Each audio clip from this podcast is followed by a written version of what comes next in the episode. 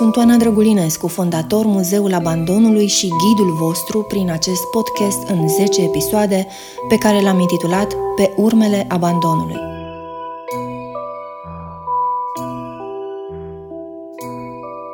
În episodul trecut ți-am vorbit despre importanța recuperării istoriei abandonului și instituționalizării din perspectiva cuiva care le-a și experimentat direct. Daniel Rucăreanu a fost ghidul nostru prin tenebrele abandonului. Răul uh, uh, văzut, răul trăit trebuie descris uh, și analizat. Îți macină interiorul. Cel mai bine este să mergi spre rădăcina răului. E timpul să ne întoarcem puțin în prezent și să discutăm despre ce putem face noi astăzi pentru a combate acest fenomen. O să începem cu mecanismele prin care ne putem lupta cu risipa potențialului pe care l-au copiii din sistemul de protecție de astăzi, fără ghidaj și sprijin, copleșiți de trauma emoțională a abandonului, aceștia se pierd. Asociația Ajunge Mare a pornit în 2020 proiectul Terapie pentru copii și tineri instituționalizați pentru că au identificat această nevoie reală de ajutor specializat. Iar de la începutul proiectului, asociația a reușit prin donatorii care îi susțin să asigure terapia a peste 170 de copii și tineri. Unii dintre ei au lucrat în terapie și 2 ani de zile, având parte de o transformare pozitivă. Am stat de vorbă cu Silvia Burciu, psiholog al Asociației Ajungem Mari și consilier pentru voluntarii organizației, despre ce înseamnă astăzi sprijinul copiilor din centrele de plasament. Practic, noi suntem o asociație înființată în 2014 care are ca scop educația copiilor din centre de plasament. Așa am început uh, în București și ulterior ne-am extins. Deja am făcut 8 uh, anișori, imediat ajungem la, la 9. Uh, ne-am extins în uh, București și în 24 de județe din țară. Avem uh, în prezent la activ în jur de 1400 de voluntari care merg la copii săptămânal și fac activități educative, recuperare școlară și tot ceea ce se poate pe partea asta, dar într-un alt fel și anume prin joc. Adică școala e mult mai distractivă atunci când vine vorba de, de a învăța un pic mai altfel ce aduce ajunge mari în, uh, în societate este partea asta de stabilitate prin, oferită de, de voluntar, relația aceea de atașament între voluntar și copil. Altfel uh, învață copilul de la o persoană în care are încredere. Practic de la asta am pornit, dar ulterior ne-am extins cu mult mai multe proiecte și uh, printre proiectele noastre sunt, uh, pe lângă partea asta de educație, încercăm să îi scoatem pe copii din centre și să uh, îi ducem la muzee, să facă tot felul de vizite în, uh, în exteriorul centrului, pentru că din păcate, viața din afară este foarte dificilă pentru ei. Uh, viața din afara centrului este ca o altă lume. Practic, nu sunt deloc pregătiți pentru ce urmează, nu au deloc bagajele uh, necesare. Oricât se încearcă, din păcate sunt multe carențe pe partea asta. Acum 10 ani, în societatea noastră, a face terapie era aproape un subiect tabu.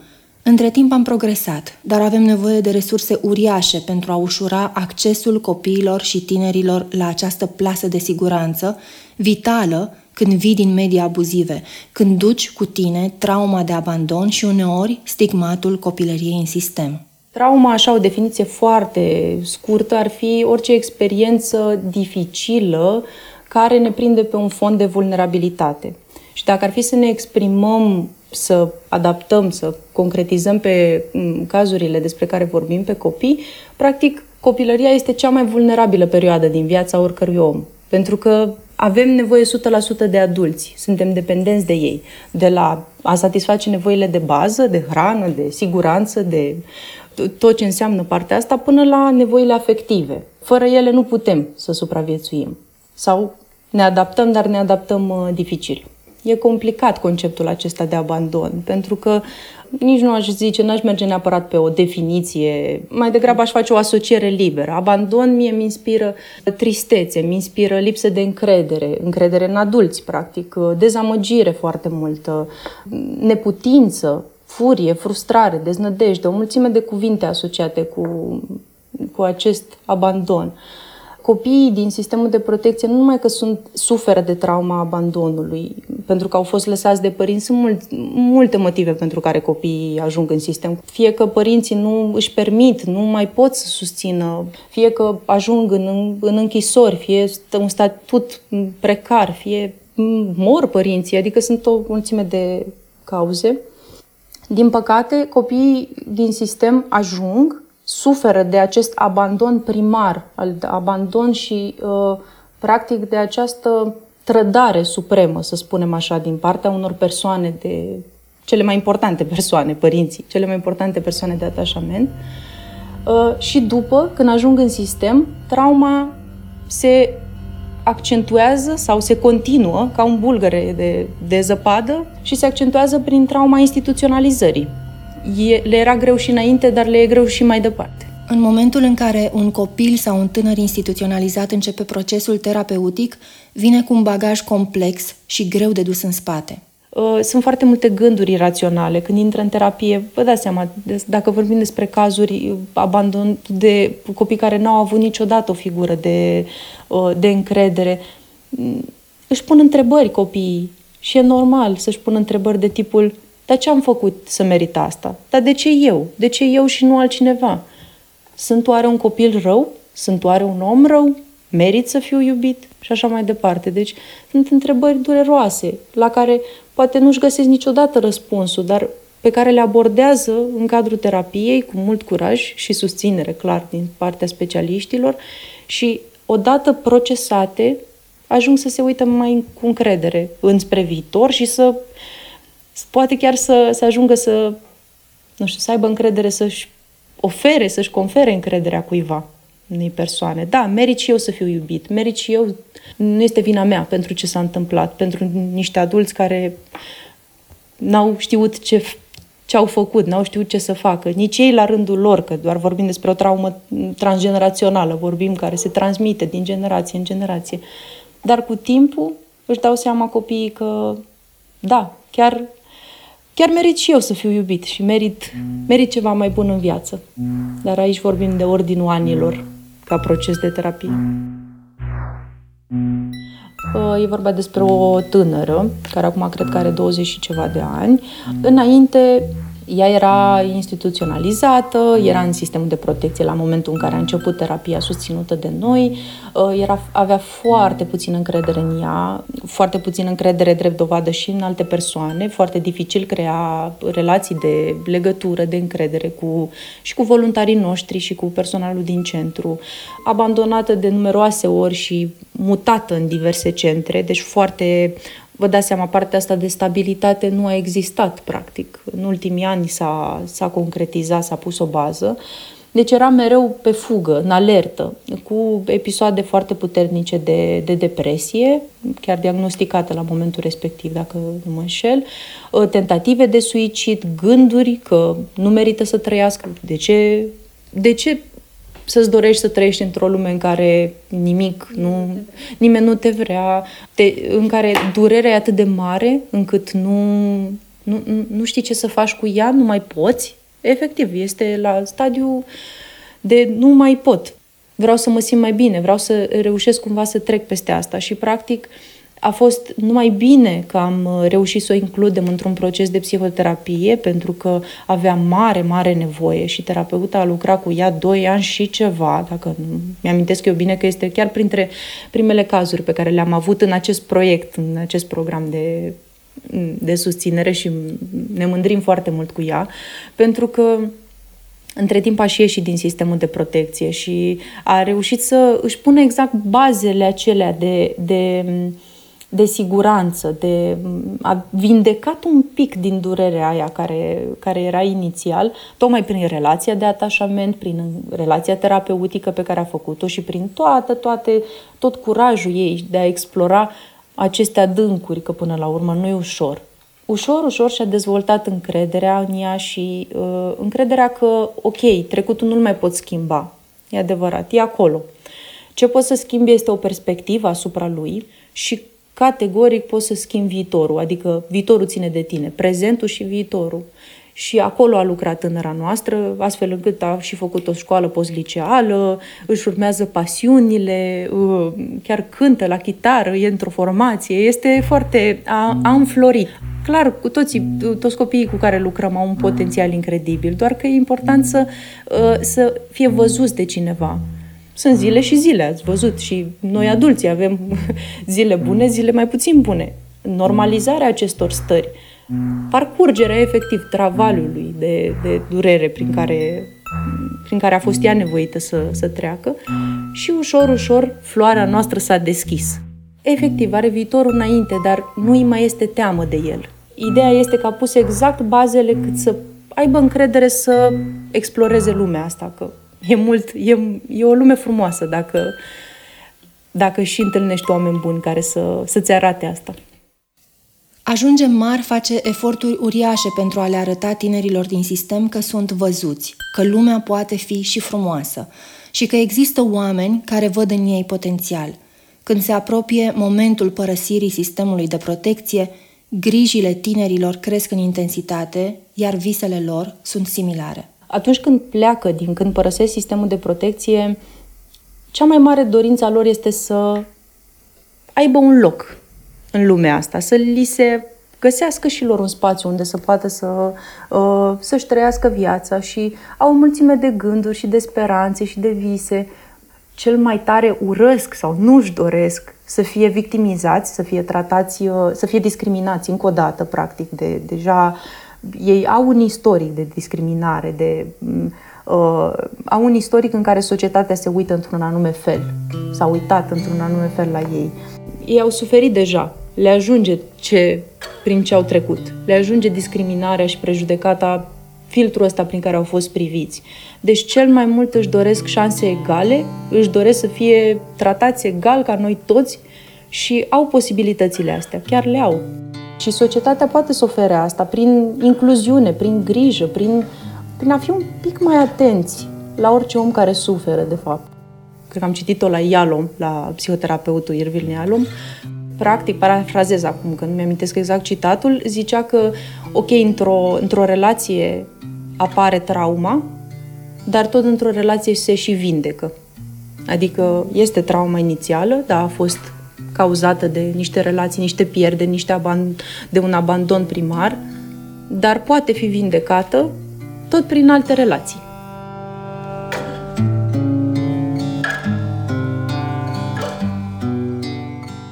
Așa cum ți-a explicat și psihologul Silvia Burciu, trauma de abandon cauzată de relații se poate vindeca tot prin relații, prin oferit iubire, ascultare și acceptare, văzând potențialul și încurajându-l, inclusiv contribuind la susținerea financiară pentru un cadru terapeutic propice vindecării, înscriindu-te ca voluntar pe termen lung într-un program de ajutor la teme și mentorat, cu multă asumare, astfel încât relația cu tinerii din sistem să nu fie brusc întreruptă. Ți-am mai vorbit în acest podcast și despre trauma colectivă, pe care o ducem ca societate în relația cu jumătatea de milion de copii care au crescut într-o instituție în ultimii 50 de ani, despre rușine și despre tentația de a ascunde sau chiar de a nega capitolele care nu ne fac cinste colectiv. La Muzeul Abandonului cercetăm istoria instituționalizării cu speranța că informația va contribui la procesul de vindecare al acestei traume colective. Facem asta atât pentru comunitatea deseori invizibilă a copiilor care au trăit neglijați în instituții supraaglomerate, cât și pentru publicul larg. Ca să putem construi spațiul sigur de dialog și de vindecare la care visăm, avem nevoie de informație corectă din punct de vedere istoric – de asta trecem prin arhive care se întind pe zeci de ani, arhive ale fenomenului abandonului în perioada comunistă și postcomunistă. Însă muntele de informație este steril și fără semnificație dacă nu îl readucem la viață, astfel încât să ne atingă pe toți și să miște inclusiv generațiile viitoare. Am pornit un dicționar de buzunar, marca Muzeul Abandonului, care să definească termenii de care ne lovim adesea și care nu mai sunt astăzi în uz. Punem istoria sistemului de protecție pe o axă a timpului întinsă pe zeci de ani. Plasăm pe harta României sutele de instituții de protecție care au existat în țară, și le facem fișe individuale pentru a ști în ce perioadă au funcționat, cu ce capacitate, pentru ce copii. Toate aceste eforturi de recuperare a istoriei și de combatere a risipei memoriei nu ar fi posibile fără zumzetul stupului de voluntari care contribuie la arhivarea, fișarea și digitalizarea documentelor abandonului. Fără ei, toate aceste informații nu ar putea deveni accesibile cercetării. Majoritatea voluntarilor noștri sunt studenți la asistență socială, antropologie, sociologie sau istorie. Mulți dintre ei nu știau nimic despre fenomenul abandonului până să deschidem împreună primele cutii cu documente. Arhiva le-a vorbit uneori doar prin imagini, fără să fie nevoie de cuvinte, cum ne-a spus Ana Maria Căpriță, una dintre voluntarele noastre. Sunt studentă la sociologie. Mi-a plăcut pur și simplu activitatea în sine, că ai ce să faci, nu te plictisești. Am încercat din toate, am scanat pozele, am făcut descrieri de plicuri, am tradus, am făcut transcripturi, am cropat foarte multe poze. Absolut, nu știam, niciun, nu știam nimic despre fenomenul abandonului. Cumva am aflat după ce am ajuns la facultate, pentru că mi-am făcut noi prietenii, unul dintre ei care era Uh, care a fost în sistem și a fost adoptat și am zis că, măi, ok, bun, să ai oportunitatea de a face practică la Muzeul Abandonului, ce ar fi să mă duc să văd un inside. Și m-a surprins foarte mult, ce puțin decât am observat din poze, uh, copiii în sine și atitudinea pe care o aveau și reieșea din poze că erau foarte resemnați cu situația în care erau și erau foarte cumva se simțeau inferior. Deja sentimentul de inferioritate pe care l aveau se arăta în poze și puteai să simți cumva că, măi, copilul ăla chiar dacă a trecut foarte multe și chiar dacă are 8, 9, 6 ani, chiar mai mic, are un fel de maturitate în spatele ochilor care arată că înțeleg situația în care sunt, înțeleg că tu ești peste mine, o să te las să-mi faci poze, o să te las să, cumva să-mi știi situația, dar uh, înțeleg cu toate că sunt mic. Și asta s-a ieșit numai din poze. N-a trebuit să asculți interviuri, n-a trebuit să te uiți la povești, n-a trebuit să pur și simplu simțeai imediat cum te uitai la poze. Asta o să rămână cu mine. Cât de matur poate să fie un copil după ce trece printr-o experiență de genul. Ina a venit voluntar la noi vara trecută. A început cu scanări și descrieri de fotografii și și-a dorit să rămână în echipă. Nume, Ina. Uh, și da, ce fac? Sunt studentă în anul întâi de master la Facultatea de Sociologie și Asistență Socială și momentan sunt, uh, cum să zic, mai mult angajată aici la uh, muzeu. Am început cu scanările, pentru că e una dintre cele mai ușoare metode în care intri în pâine aici, ca după pe baza scanerelor urmează să faci descrieri la cele poze și Descrierile astea m-au uh, băgat foarte mult în pâine în ceea ce reprezintă strict ce, fa- ce se întâmplă aici la muzeu, ce, despre ce e vorba în aceste proiecte și așa mai departe, doar nu știam foarte mult despre fenomen, chiar uh, foarte puțin despre fenomenul abandonului, pentru că nu era un subiect care pe mine nu mă interesa așa de mult la început, doar că, na, cu cât am început să fiu interesată de istoria recentă a României și cel puțin pe mine mă interesează partea de comunism și așa mai departe, cu atât am început să aflu mai multe despre, inclusiv uh, despre fenomenul abandonului, mi-am dat seama că aici vine oarecum o parte mai personală, că am empatie și pentru copii, chiar dacă la început păream foarte... Mm, mă ferez de copii, că nu-mi plac mie, că sunt complicați și așa mai departe, doar că nu mi-am dat seama că, na, cu cât am început să umblu prin foarte multe documente, mi-am dat seama că, da, ia uite, nu contează vârsta, nu contează rasa, clasă socială, whatever, oricine poate să sufere din anumite probleme instituționale și avem victime și copii inclus, inclusiv și normal trebuie să oferim empatie și ajutor pentru fiecare nou trovat. Mi-am dat seama că ia uite, pot să fiu și eu empatică cu na, mai multe grupuri sociale, chiar dacă sunt destul de rigidă de obicei. Așa cum ne explica și psihologul Silvia Burciu, numai apropindu-ne putem să simțim această empatie și să înțelegem că fiecare dintre noi poate avea o contribuție la a face un copil aflat în dificultate să se simtă mai puțin singur, mai puțin judecat. Apropierea de arhiva instituționalizării produce, de asemenea, un astfel de declic pentru că amploarea fenomenului, cu zecile de mii de imagini sugestive, te lovește în plex.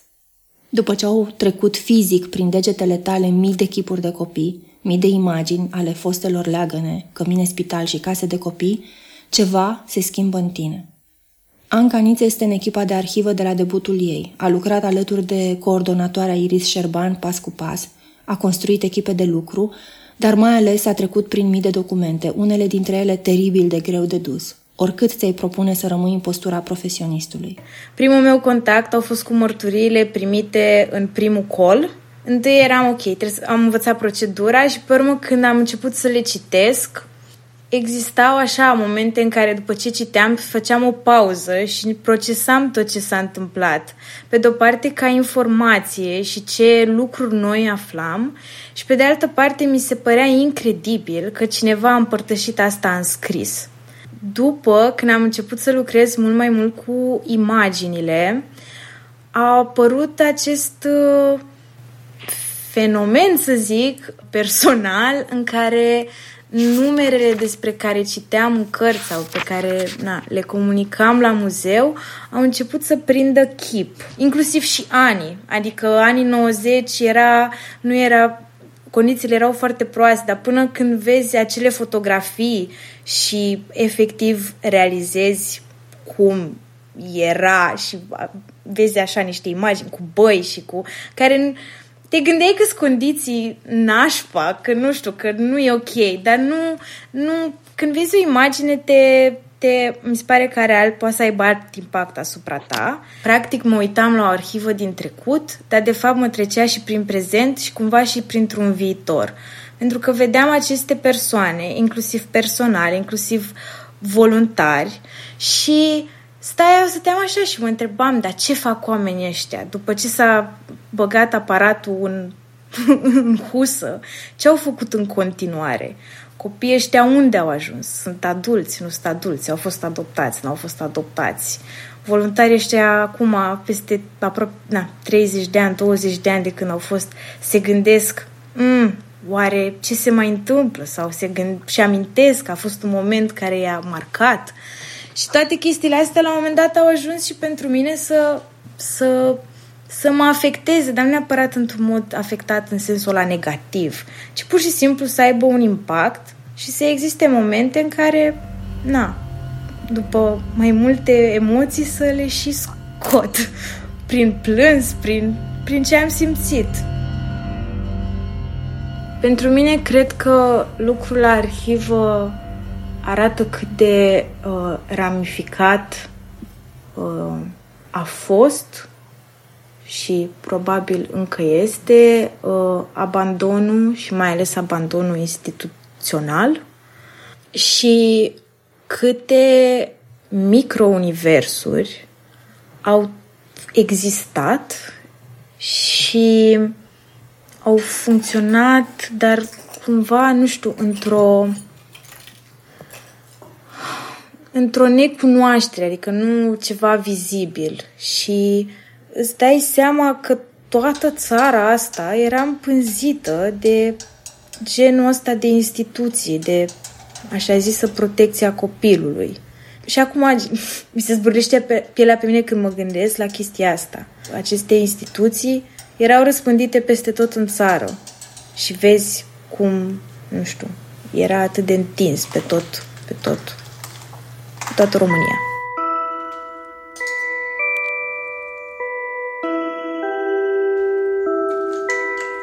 Munca la arhivă și arhiva muzeului ajută la crearea contextului de care orice antropolog are nevoie când face cercetare.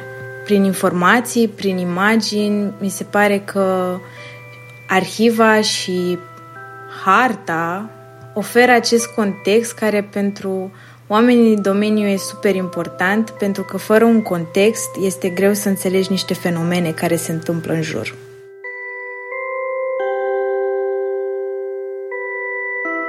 Acum câteva săptămâni am publicat un apel pe pagina muzeului prin care căutam voluntar pentru un weekend de arhivare. Am fost copleșiți de câte cereri am primit și în același timp a fost încurajator – Cu mai multe mâini dispuse să treacă prin mii de fotografii, am putea să avansăm mai repede prin etapa aceasta de digitalizare și să ne concentrăm mai mult pe cercetare. Împreună facem practic un efort care va fi util într-un viitor îndepărtat. Orele acestea, aplecați deasupra cutiilor cu documente, vor ține vie o istorie altfel imposibil de cuprins de niște generații care nu vor fi văzut niciodată, din fericire, un leagăn sau un cămin spital. Simina Bădică, istoric la House of European History și cofondator la Muzeul Abandonului, crede că peste zeci de ani toată informația prin care trecem acum va căpăta noi valențe. Este un strat de informație pe care noi nici nu-l bănuim în acest moment. Adică noi ne uităm la ele, ele ne spun ceva, dar istoricul de peste 50 de ani va vedea multe alte lucruri, tocmai pentru că el nu va mai ști, de fapt, multe despre contextul în care trăim noi astăzi sau se trăia în anii 80, adică el, acolo există informație în obiecte și în documente mai mult decât ceea ce vedem noi acum și de asta e important să le păstrăm așa cum sunt. De-a lungul acestor episoade ai cunoscut-o deja pe Iris Șerban, coordonatoarea Arhivei Muzeului Abandonului. Ți-a povestit și cum se uită la un obiect pe care îl arhivează. Prezența lui Iris ne-a adus foarte multă liniște în echipă pentru că are capacitatea de a organiza matematic un subiect extrem de delicat și de greu de susținut emoțional. Iris verifică de zeci de ori dacă o mărturie, un obiect, o fotografie sau un raport sunt potrivite pentru a ieși în spațiul public și cu ce scop. Cumva, ca arhivist, mi se pare că trebuie să gândești foarte multe scenarii în același timp. Ce se întâmplă dacă într-un anume, dacă un obiect, un artefact digital, cum îl numim noi, fie că este mărturie, fie că este document, fie că este înregistrare audio, video și așa mai departe, toate pentru noi sunt obiecte muzeale.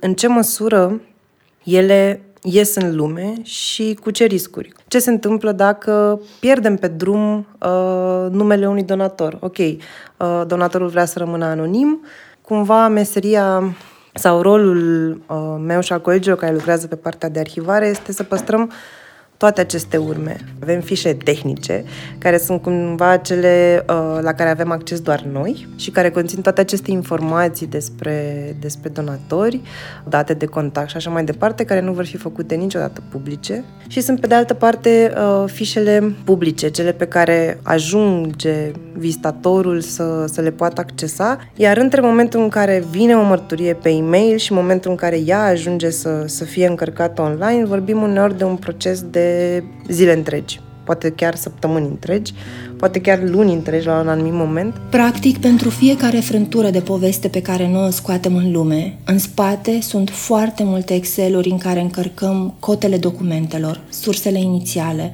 locurile din care am înțeles mult mai mult context pentru fiecare element, necunoscutele cu care am rămas, pistele de cercetare care ar avea nevoie de aprofundare în viitor. Suntem constant într-o cursă contra cronometru cu uitarea și cu urgența istorică și arhivistică de a conserva unele elemente. Dacă ne-am opri astăzi să valorizăm tot ce am adunat, riscăm degradarea altor spații în care vrem să ajungem, distrugerea sau rătăcirea unor documente rămase în sutele de clădiri abandonate, martori perisabili a instituționalizării, dispariția vocilor care au o amintire vie despre acest fenomen. Așa că, mulțumită voluntarilor și cu foarte puține resurse, mergem pe o sârmă aglomerată. Recuperăm, arhivăm și conservăm și, în paralel, construim prilejuri de întâlnire și dialog pe marginea acestei istorii. Dacă la una dintre expozițiile noastre, în acest podcast sau în aplicația imersivă de pe www.muzeulabandonului.ro te-ai întâlnit cu o informație pe care ai vrea să o aprofundezi, cu siguranță, în arhiva muzeului avem mult mai mult de explorat. Și cred că se simte, adică cred că oamenii care vin în vizită pe muzeauabandonului.ro, fie că în aplicație, fie că... O auziți din nou pe, pe Simina Bădică. citesc povești pe pagina noastră de Facebook. Cred că simt chestia asta, e că genul ăsta de, de grijă pe care o avem, atât față de donator, cât și față de cei care citesc și că cred că asta se simte și asta îți dă încrederea să fii parte din, din acest proiect și să faci parte din comunitatea muzeului, pentru că sunt acolo niște oameni care chiar au grijă să facă lucrurile cum trebuie. Noi le spunem vizitatorilor, nu ne vizitați în grabă, ci în tihnă, care este un fel de trigger warning, cum mai vezi pe la începutul filmelor, atenție, urmează să auzi lucruri dificile, deci ia puțin timp, nu vizita muzeu din autobuz sau din mers sau... Și cred că într-un asemenea context muzeal poți să-i spui povestea mai mare pentru că ai întreaga atenție și poți să-i poți să creezi un context în care omul să primească mai mult.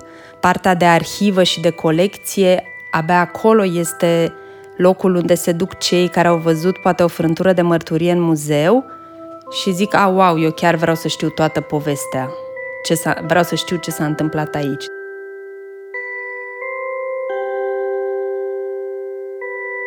În episodul următor rămânem tot în prezent și deschidem un sertar al muzeului la care nu ne-am fi gândit niciunele când am pornit acest proiect.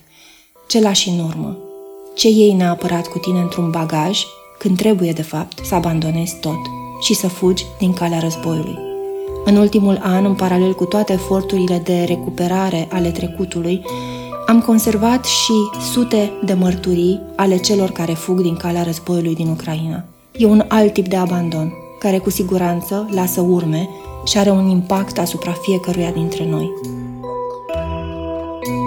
Acest podcast a fost produs de Muzeul Abandonului și finanțat de Administrația Fondului Cultural Național. De scenariu și editare sunet s-a ocupat Ana Maria Ciobanu. Postprocesare sunet Mihnea Ciulei. Tema muzicală este compusă de Ion Țurcanu. Identitatea vizuală este creată de Vlad Alexandru Coruț. Manager de proiect Iulia Țurcanu. Partener media, Radio România Cultural, Rador, Gala Societății Civile, IQ Ads, Scena 9, Zile și Nopți, iCool, Spot Media.